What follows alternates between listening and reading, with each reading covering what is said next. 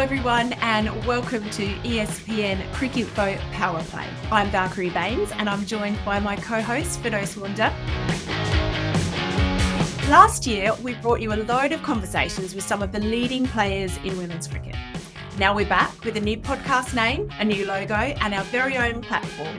But we've still got the very same commitment to bringing you fascinating discussions with the game's superstars.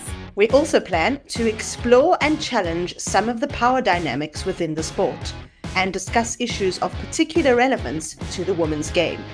This will include conversations around scheduling, pay, and equality in the game, as well as all the fun of playing, watching, and living live sport. This is ESPN Cricinfo Power Play, Women's Cricket Uncut. First of all, we caught up with one of the biggest names in the game, Nat Sciver-Brunt, who was very generous with her time. Uh, she stopped to chat with us before she headed to a gym session shortly before flying out to the WPL. It'll be her third trip to India in the space of a year, and there's plenty more to come for members of England's batting unit as they look to iron out some issues ahead of two World Cups in subcontinental conditions. She spoke to us about the whole concept of being part of a player auction her feelings about the Australians. And crucially, our chat highlighted a growing concern in the game scheduling conflicts. This came up because England players found themselves facing a choice between club and country, with this year's WPL clashing with their tour of New Zealand. Of the eight England players on WPL deals, only Issy Wong isn't part of the England touring party headed to New Zealand for five T20Is and three ODIs. Heather Knight, the captain, and bowler Lauren Bell pulled out of their franchise deals to be part of the entire trip to New Zealand, while Alice Capsey, Sophie Ecclestone, Danni Wyatt, and Nat Sciver-Brunt will join up with the squad in New Zealand ahead of the fourth T20I. Kate Cross will be there for the ODIs which follow. And it's so interesting that this has come up barely a year after the conversation started ahead of last year's T20 World Cup. At that time, the advent of a women's FTP was imminent, and the ICC told us that they were really keen to avoid the kind of issues that have cropped up in the men's game, which see a myriad clashes and also lots of leagues unfolding and overlapping onto each other. But already, the women's cricket industry has run into problems. And while that's great because it reflects a result of growth in the women's game, there are also some real negatives in terms of what we're seeing with player availability, both for international bilateral series and for high paying league cricket.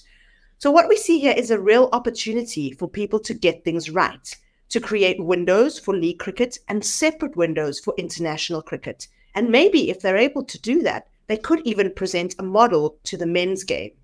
Of course, there's one massive difference, and that is that men's cricket also has huge windows for test cricket. Women's cricket only has rare one off test matches, and so they're a little bit easier to fit in. Overall, there's just an absolute multiplication of cricket. It's a lot to get in, and someone who's seen and done it all is Nat Sciver-Brunt. We are absolutely delighted to be joined today by a very special guest. She's just been named ICC Women's Cricketer of the Year for a second time in a row. She's the England vice captain and she's a superstar of the game. It's Nat Sciver-Brunt. Nat, thank you so much for joining us. Thanks for having me. First episode, can't wait. Nat, just over a year ago, you'd just sold at auction for the joint highest bid price for an overseas player. Can you compare that feeling you had just after the auction to how you're feeling going into the second edition of the WPL now? I mean, first of all, the wording of being sold at auction is still a bit baffling. um, yeah, obviously a new experience that we'd seen before, um, you know, with many, many editions of the men's IPL. Um, but yeah, to be part of it was pretty crazy, um, intense at times, and also like just a weird day uh, with it being during the World Cup and stuff. Um, but this year, I, I actually watched uh, part of the the auction, um, so sort of got an idea about how it would have gone last year. Um, but yeah, feeling a lot more, I guess, settled and um, yeah, a bit more sure about what what's going to happen, and yeah, excited to to get back over to India and, and start the competition. And is there sort of, I guess, um, a, a, way of looking at the the WPL that's different now, having been through that experience sort of last year? Anything you sort of learned from from last year and and what it was like being there then that you can sort of take in to this year's edition? Um, yeah, I, last year I hadn't actually toured India for I don't know three or four years, so I'd forgotten a little bit what it was like um, to go over and play cricket there. And obviously, the whole country's just cricket mad, and um, also probably as chaotic as as as much as they love cricket. So, yeah, getting back into the swing of things. Um, when went on tour in India uh, took a few days, but yeah, we've been there. Like I've been there at least once since with England. So, yeah, I think I'll be a little bit more I guess used to the chaos and um, yeah, I, I, tend to just try and take it take it in my stride a little bit and not really get too worked up about things that might not go right or things you know around training or the hotel that you you might prefer. But um, yeah, it's it's such a such a great place to go and play cricket. Um, mainly because of the the crowds and the people wanting to to watch and see see a good match a good match and um, yeah see some good cricket played. So yeah, I'm excited to to get back over there and hopefully settle in. Obviously, we're, we're in new new places. We're in Bang- Bangalore and, Delhi this time, um, so we won't be the home side, um, but hopefully they'll they'll still be cheering for some Mumbai as well. Now, the whole idea around the WPL, much like the IPL, is kind of rooted in getting big international stars to rub shoulders with young Indian players. And now that you've had a season there, what did you see in terms of the depth of the Indian team and what they've got coming up? And are you impressed? Are you a little bit scared in case they're like, you know, too many great young players? Uh, yeah, well, one of the um, spinners from the Mumbai Indians made their debut against us, um, Saika Ishaque, um, who, yeah, I guess burst on, into the tournament with being in. Uh, I think I don't know if she ended up with the purple cap, but she she certainly took a lot of wickets um, in the first half of the tournament. And yeah, she she's a great character. I think that's that is one of the best things about going over there. Um, you get to meet loads of people and, and I guess learn about their different stories and where they've come from. And um, obviously, ha- cricket means so much to, to everyone in India. But yeah, so when you get that chance to to play, they do get they do tend to get quite nervous. Um, so yeah, I try to help them help them out with that and try and calm them down a bit with a bit of bit of humor and um, yeah, it's it's really cool to see the I guess the depth that they had, they do have. Um, we didn't really know that obviously before the last tournament, um, only having played you know the, the Indian side. So yeah, it's it's really cool to see to see the different players coming through. Yeah, just on Saika particularly, she's got an amazing story. You know, grew up in Kolkata and kind of coming from real difficulty. So cricket's changed her life. I mean, when you look at that story and you look at what's coming out of India, do you see lives actually changing for women specifically who now have this opportunity to make a career out of the game? Yeah, absolutely. I mean, there's um, another girl, I'm, I, I'm not sure of her name, but this year in the auction, she got sold for yeah, two point something crore. Um, and yeah, just just someone who out of nowhere um, is going to play in a tournament that is worth so much money. And, and just to be on that on the pitch or with a team and, and be in that spotlight it it can change their lives. Um, one of the girls Jinty we had on our team she she's from a very small village um, you know in, in, the middle of India. And um, yeah she she she couldn't believe how many followers she'd got after the first game. I think she might have like fallen over or tripped or something. So she also, um, yeah, so that video had gone viral overnight, and she couldn't believe how many followers she had the next day. Um, but yeah, I mean, little little stories like that, as it will be happening throughout the tournament, I'm sure. And I mean, then for yourself, it's it's. I mean, overseas players are making very good money of course that comes with a little bit of, of responsibility as well. How do you juggle that? Because it's kind of like you know you're the big draw card and and i suppose you know you're there to pass on knowledge and learnings. At the same time you've got to perform. What's that balance like? Um yeah i think being being a senior player in the england side i sort of had a bit of experience of that and i guess ma- mainly putting the putting the not the pressure but making sure i have my own responsibility to um, to be passing on knowledge and be open with everyone, um, so that you know the, the whole group can improve, but also that responsibility when we're on the pitch to either you know speak up speak up if I see something that maybe could make a difference, or or also then um, use my performances to to help the side. Um, I feel like I've been playing my cricket like that for the last I don't know four or five years. Um, so yeah, it doesn't doesn't feel too different in that way. Obviously, with a big price tag, that does um, add another layer to it. Um, but yeah, last year I was lucky that I was in quite a good place in my cricket, so um, I didn't have to think too much about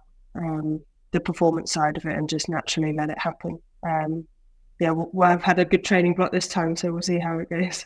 The clash with England's tour to New Zealand wasn't ideal. How did you feel when you were faced with that decision of, of um, you know, being at the WPL or, or going on the start of that tour? Yeah, it was hard. Um, obviously, uh, who's it? Finchy called us up and just explained, um, I guess, what what the options were, and then um, you know let us let us have the decision ourselves. I guess. Yeah, it, it's such a hard one because it it almost feels like it's a bit of an anomaly. Like it it well, hopefully will not happen again. Um, so yeah, and I guess with with the with the World Cup coming up, T20s is obviously important as well to our side. Um, but hopefully, with the with the decision that I've made, that will give a chance to um, some players to have a really, I guess, a bit of confidence in themselves in the first three games and be able to, um, I guess, show show Lewis and Heather what they've got. Um, and then, yeah, I'm, I think it will only be be better for our team whether you know people have decided to um, go to New Zealand and, and, not go to the WPL in the end, or hopefully people have been um, you know done well in, in India and, and got to some pressure matches, which will also help their game. So um, yeah, it, it's it was a tricky decision, um, and I guess individuals have made their own their own choices. Um, and yeah, hopefully won't, we won't be faced with that again. Sure. I was going to ask you actually, was it something that um, any of you discussed amongst yourselves, you know, as teammates and as friends, you know, what are you going to do? And did anyone ask you for advice or did you all keep it very individual between sort of yourselves and management? Um, no, there was, I had some conversations with Danni, uh, some with, with Issy Wong as well, um, obviously a teammate at, at Mumbai. Um, but yeah, I mean, I think ultimately people made their own decisions, which um, I think, you know, they should be allowed to. Um, but yeah, it'll be be an interesting one. Obviously, when we get to the latter stages of the tournament, if if you know my team's in there, um, yeah, how how it'll feel when England are playing, and uh, yeah, I'm not there. And I guess um, I hope this isn't an insensitive question, but I guess it's one that everyone's having to face when they do face that choice between club or country, and and one that you know hopefully doesn't have to get made that much in future. But did you have to yourself weigh up the financial implications of missing one or the other? You know, was, was that a factor that you had to take into consideration? Um, yeah, I mean, I would be lying if I said no. Um, yeah, having obviously gone for that much in the first year. Um, yeah, it certainly came into consideration.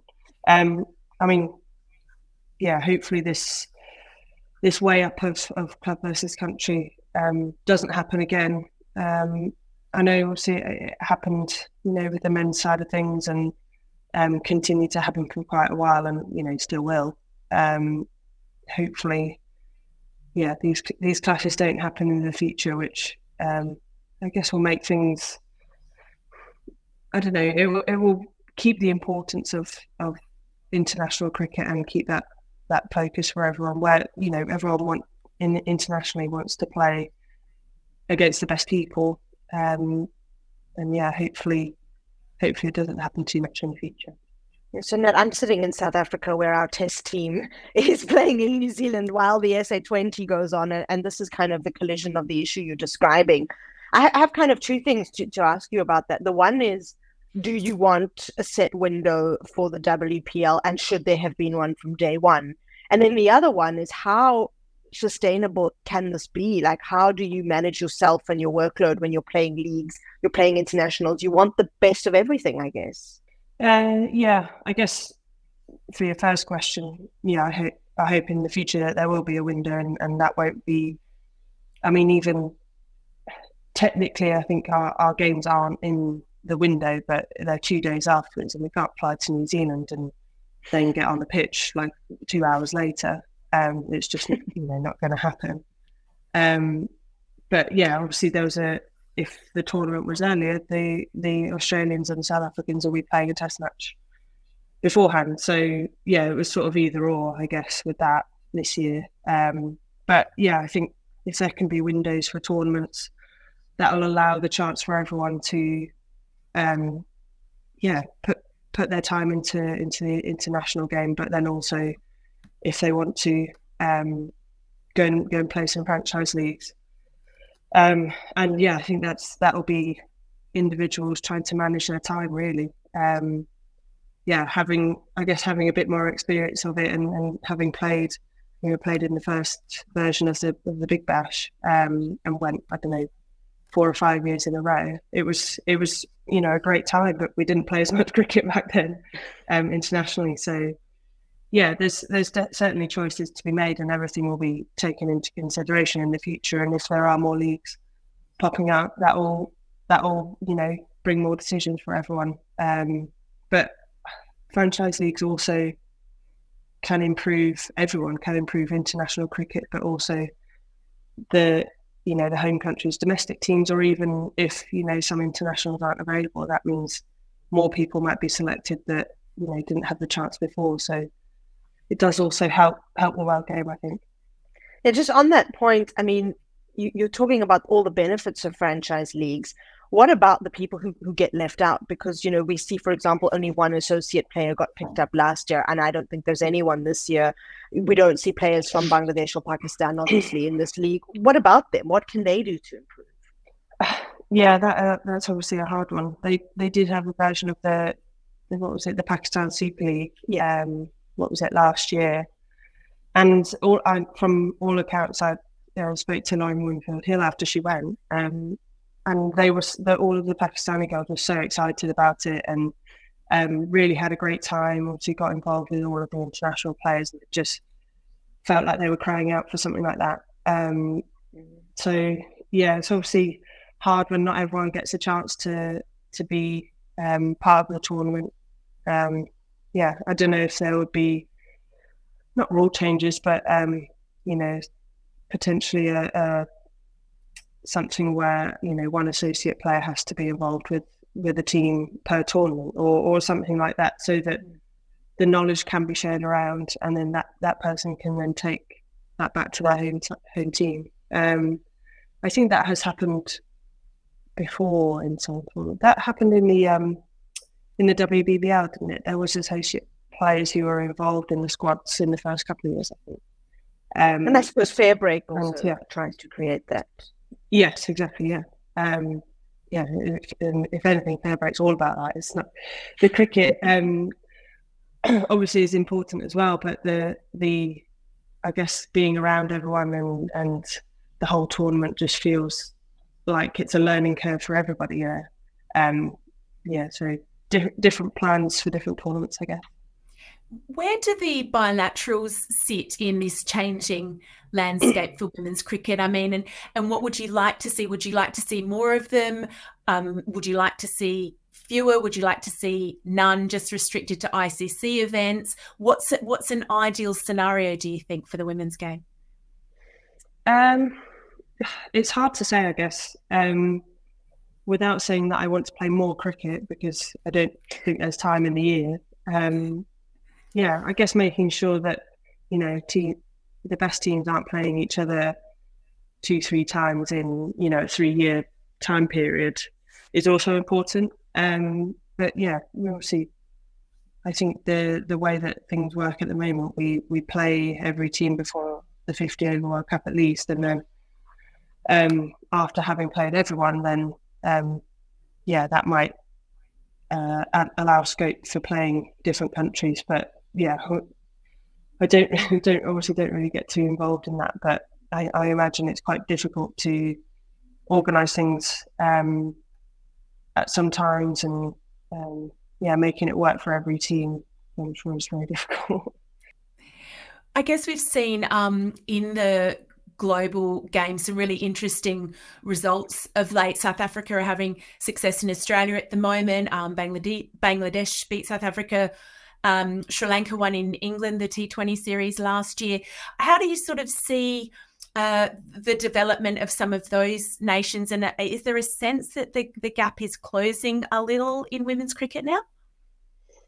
Yeah, I'm, I look at those results and think they're quite exciting. Obviously, not the one against England, but um, yeah, the, you know they've got some brilliant players. Um, I do think hopefully it's a sign of the times, and um, yeah, I think as as being part of a, a, team that's been you know in the top three or four countries for for quite a long time, it's it's brilliant when you see countries that haven't necessarily had the same amount of funding or the same amount of training or the time being put into their sides um, get rewards when when they do. Um, it's really, I guess, heartening to see. Um, yeah, obviously, we want to, as as an England side, we want to perform and make sure we're winning games, but it's not not necessarily, I guess, the be all and end all for for the women's game. Um, yeah, it's it's like I said, it's really exciting to see results like that, and hopefully they're not just one-offs. There, um, you know, teams can put together a series of, you know, three really good matches or, or whatever the format is. Um, yeah, hopefully that that is a sign that that women's cricket is is certainly developing across the whole the whole world. Let's move to your own series against New Zealand coming up. Obviously, you'll miss those first couple of games, but uh, New Zealand, I guess, are aside in a little bit of, of transition. What are you expecting when you get there, and, and where do you think their areas of strength and weakness are?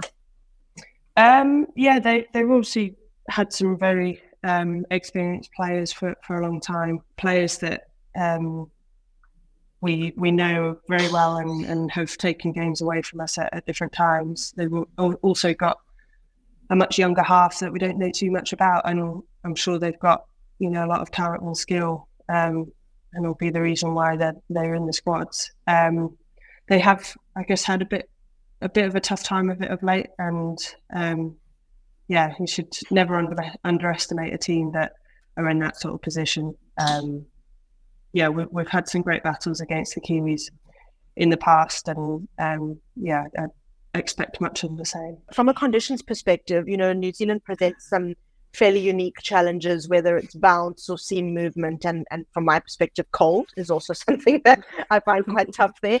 Um, what are you expecting to contend with, um, not just personnel, but also just being in the country? Um, yeah, I guess, like you say, the, the conditions are um, different to what we we would experience in, in other places. Um, yeah, I think we we have been there quite regularly over the last two three years though um, so hopefully it's not too much of a, a change in, in what we've been used to um, yeah it'll be i mean new zealand's such a such a beautiful country so um, yeah it'll be, be, be a great source to be part of i think and then in terms of preparation for the, the T20 World Cup, obviously vastly different. You'll be playing that in, in Bangladesh where things will be entirely the opposite, I suppose. But how much do you think this will prepare you? And what else do you feel you need to do to be ready for that tournament? Um, yeah, I think, well, it'll give us a chance to um, play on some good wickets and, in, sorry, in New Zealand, it will give us a chance to play on some good, good wickets and hopefully sh- people can have a chance to show the talent that they have. Um, we've seen glimpses of it in in the past, but maybe not as consistent. Um, yeah, from a from a T Twenty perspective, we've um, I guess played around with the order a little bit and um, t- played around with the personnel as well. So hopefully they can, I guess, feel feel like they're you know a, an important member of the side and a valued member of the side that um, feels comfortable in in themselves to be able to perform. Um, and yeah, hopefully we can build that in New Zealand. Um, we've obviously got our summer when we get back, so we're playing Pakistan, but also New Zealand are coming to us.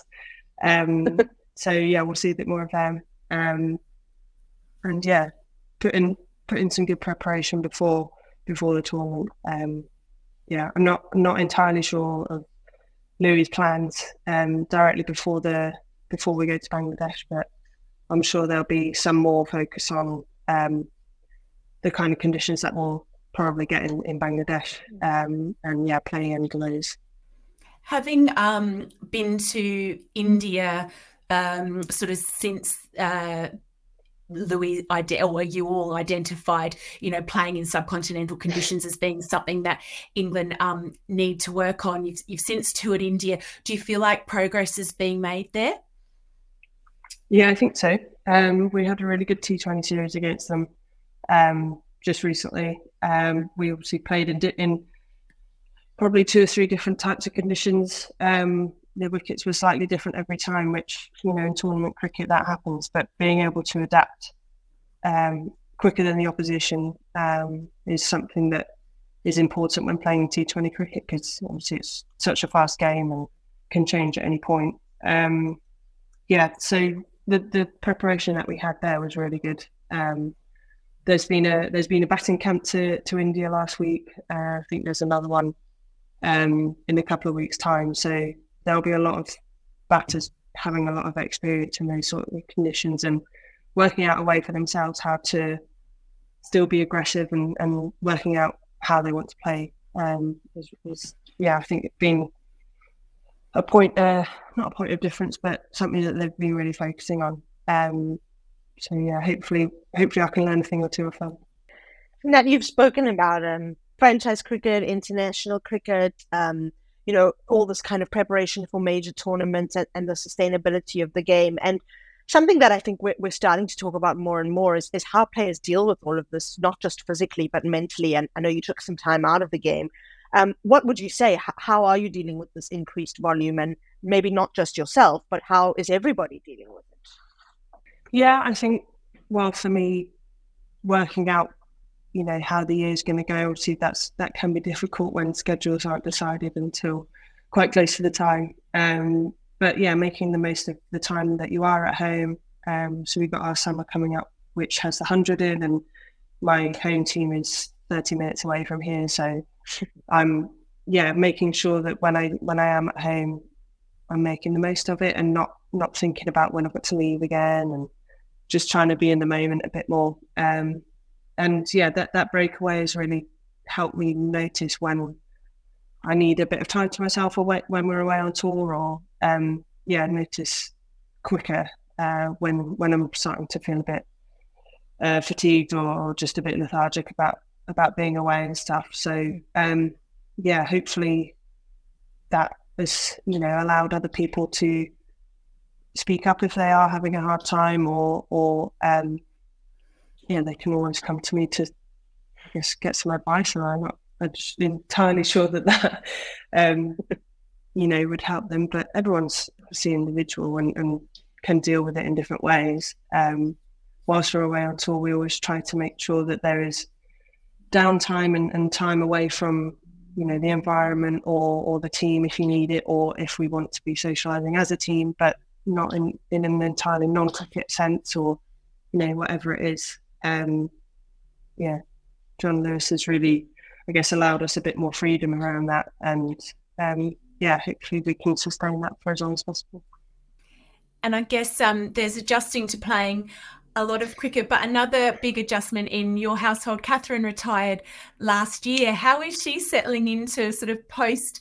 Uh, playing career and and how are you you settling into as you know her or adjusting to her retirement as well yeah it's been it's been a change. Um, certainly a difference. I think it's the first time in I don't know the, the time that we've been together anyway that we're not on the same schedule. Um, so yeah, working out how how to I, guess go about those those sorts of things is has been a bit of an adjustment. Um, yeah, we probably haven't got it right all the time, but yeah, we would obviously then scheduling then comes into you know even higher importance for both of us so that you know we know if if I'm going away here, can Katherine potentially do some commentary on that trip or you know whatever it is. She's she's not sure she wants to dive into something full on again just yet, um, and try and keep keep things a bit more part time, uh, which she's been allowed the time to do, I guess. Um,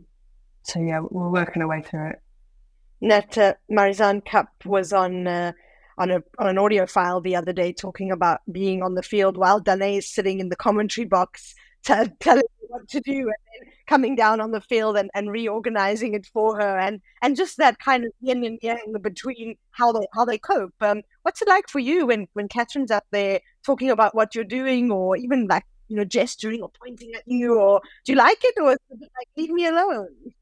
Uh, well, to be fair, when she has done some commentary, she's I am not entirely sure where the, the commentary box is, or she's been in indoors. So luckily, I haven't seen her. Um, I've obviously seen some video clips of her watching though. Um, and yeah, I, I, I knew she was a bit of a nervous watcher, especially when I was batting. So um, yeah, a bit of a funny watch that that these clips in the Ashes anyway. Um, but yeah, obviously she's seeing things from a different perspective now, and we obviously talk about how it how it went after the game and from a cricket perspective, but also then from from commentary as well. And yeah, she seems to be having a good time anyway um, on commentary. And um, yeah, I'm sure sure if there is something that uh, is is glaringly obvious to her, she'll she'll let me know. it's easy up there, I'm sure. yeah.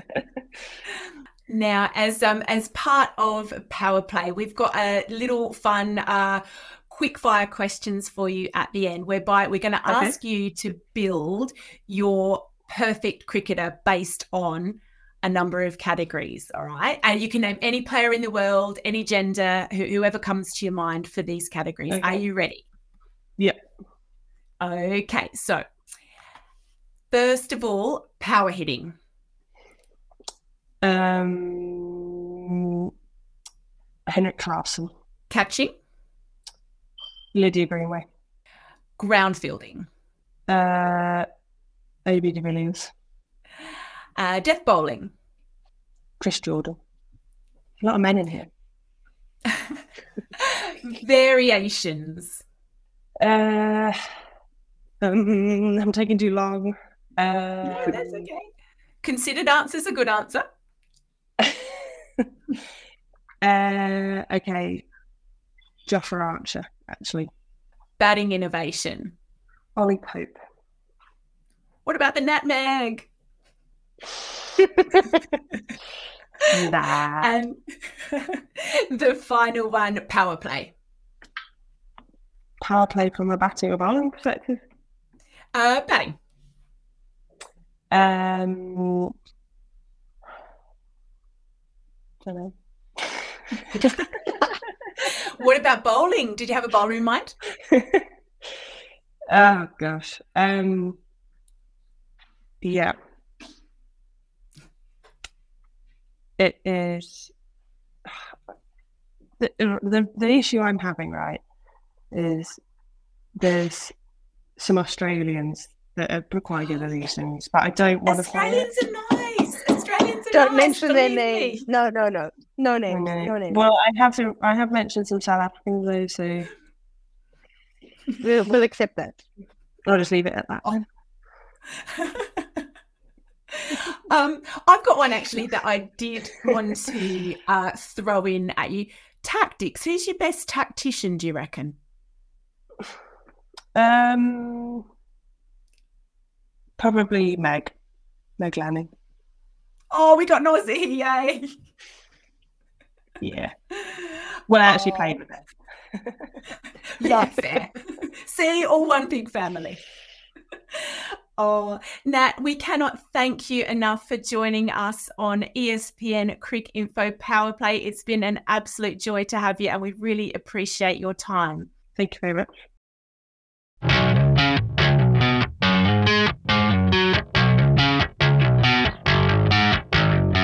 Well, that was an absolutely great conversation. And the big thing that came out of it for me, Valks, was her discussion around the auction, because it's so interesting in that it presents this debate around the concept of worth. And I guess as women, and especially as women who've worked in what is a male dominated industry, you and I would know that that's not an easy conversation to have. It's not an easy conversation to have for oneself when it comes to pay for any kind of thing. And then it also brings up these ideas around people being bought and sold.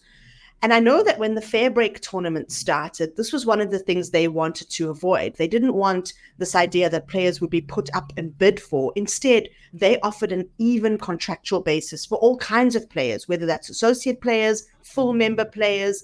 And they thought that that would just give people a little bit more peace of mind in terms of who's worth what, because everybody was worth exactly the same thing. I'm inclined to agree with that as the way to go because personally, I feel quite uncomfortable about this idea of an auction, especially the way it took place last year during the World Cup. And you had players who were trying to perform for their country, but also well aware that if in those first couple of days they did something extraordinary, they would probably get a big deal. And then some of them are training, you know, checking their phones, seeing what amounts they had gone for. And it really places a, a very tangible value on what you're worth. I don't know how you feel about it, Valks, but I found Nat Sciver-Brunt's reflections really interesting.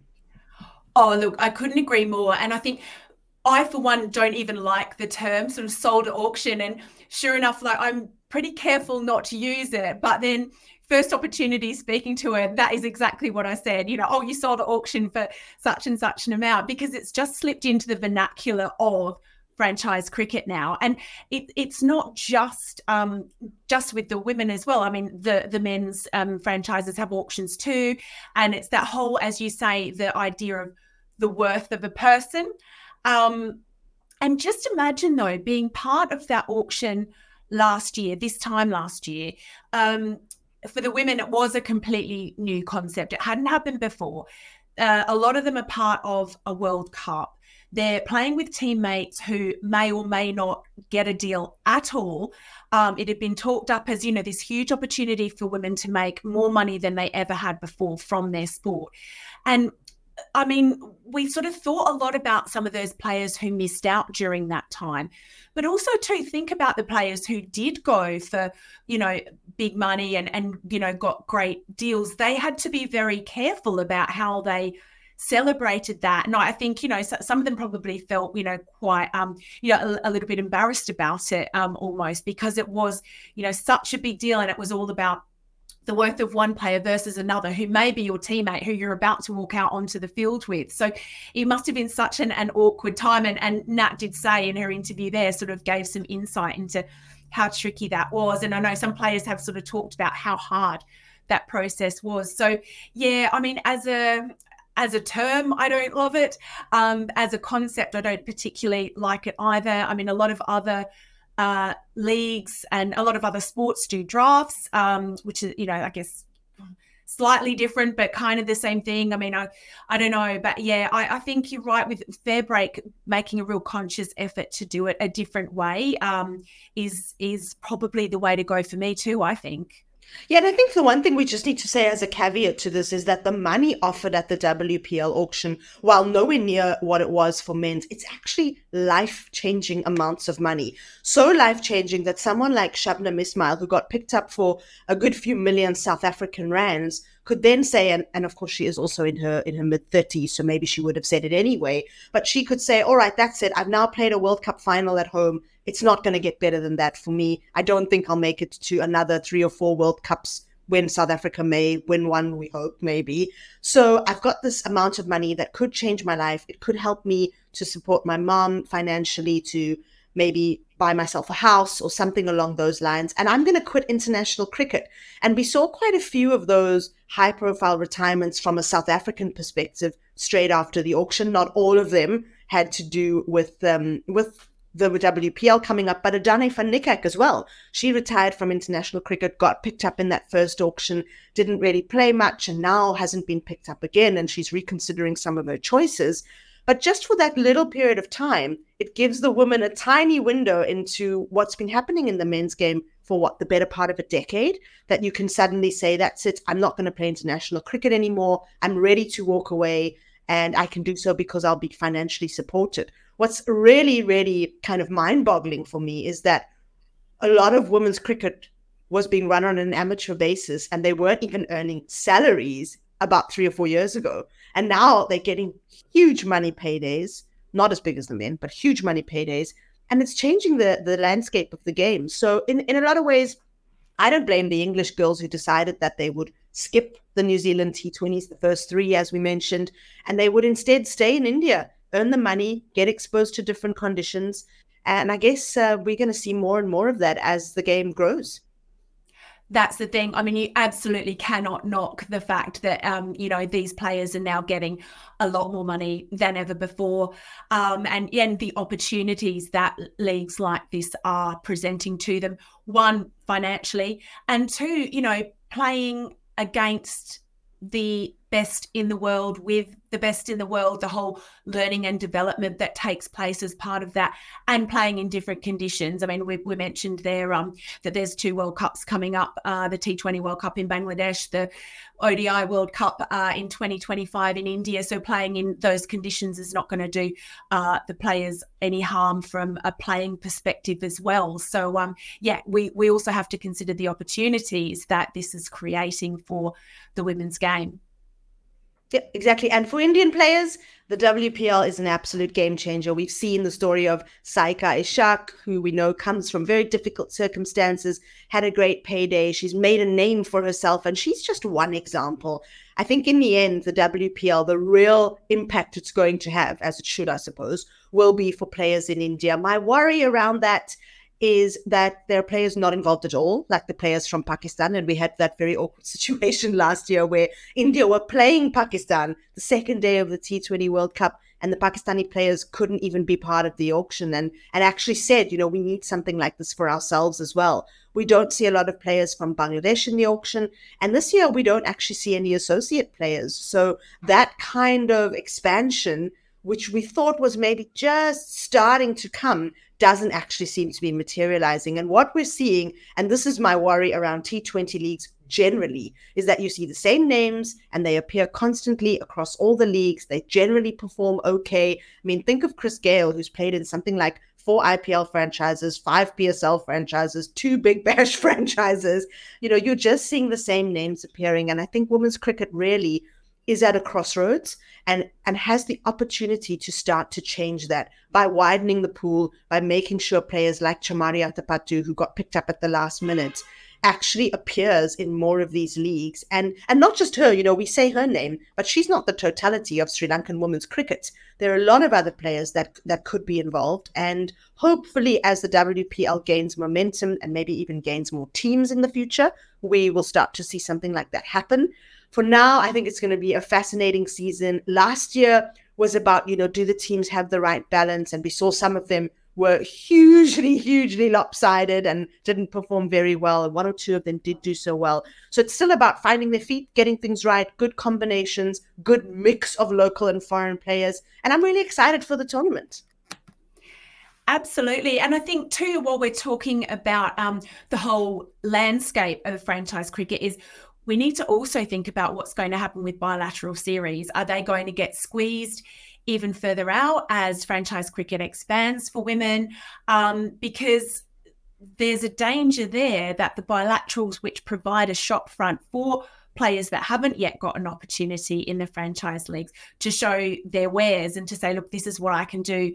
Um, you know, consider me for a gig at your next uh, tournament. So um, it all comes back to scheduling and where the bilaterals are going to fit within that whole landscape of a growing franchise, um, you know, scene for for the women's game. Exactly, and the WPL always going to be an interesting case study for it. It's really the place where the original T20 franchise league came from. I mean, the IPL, can you believe it, will be in its 16th year this year, which means that some people, their whole lives, there would have been an IPL in existence. And I think that's as good a sign as any to tell us where the future of the game lies. Absolutely. Well, we hope that this discussion gives you a bit of a taste of how power play looks and sounds going into the future. Thank you so much for joining us on ESPN Cricinfo Power Play. We look forward to bringing you more great interviews very soon. Until next time.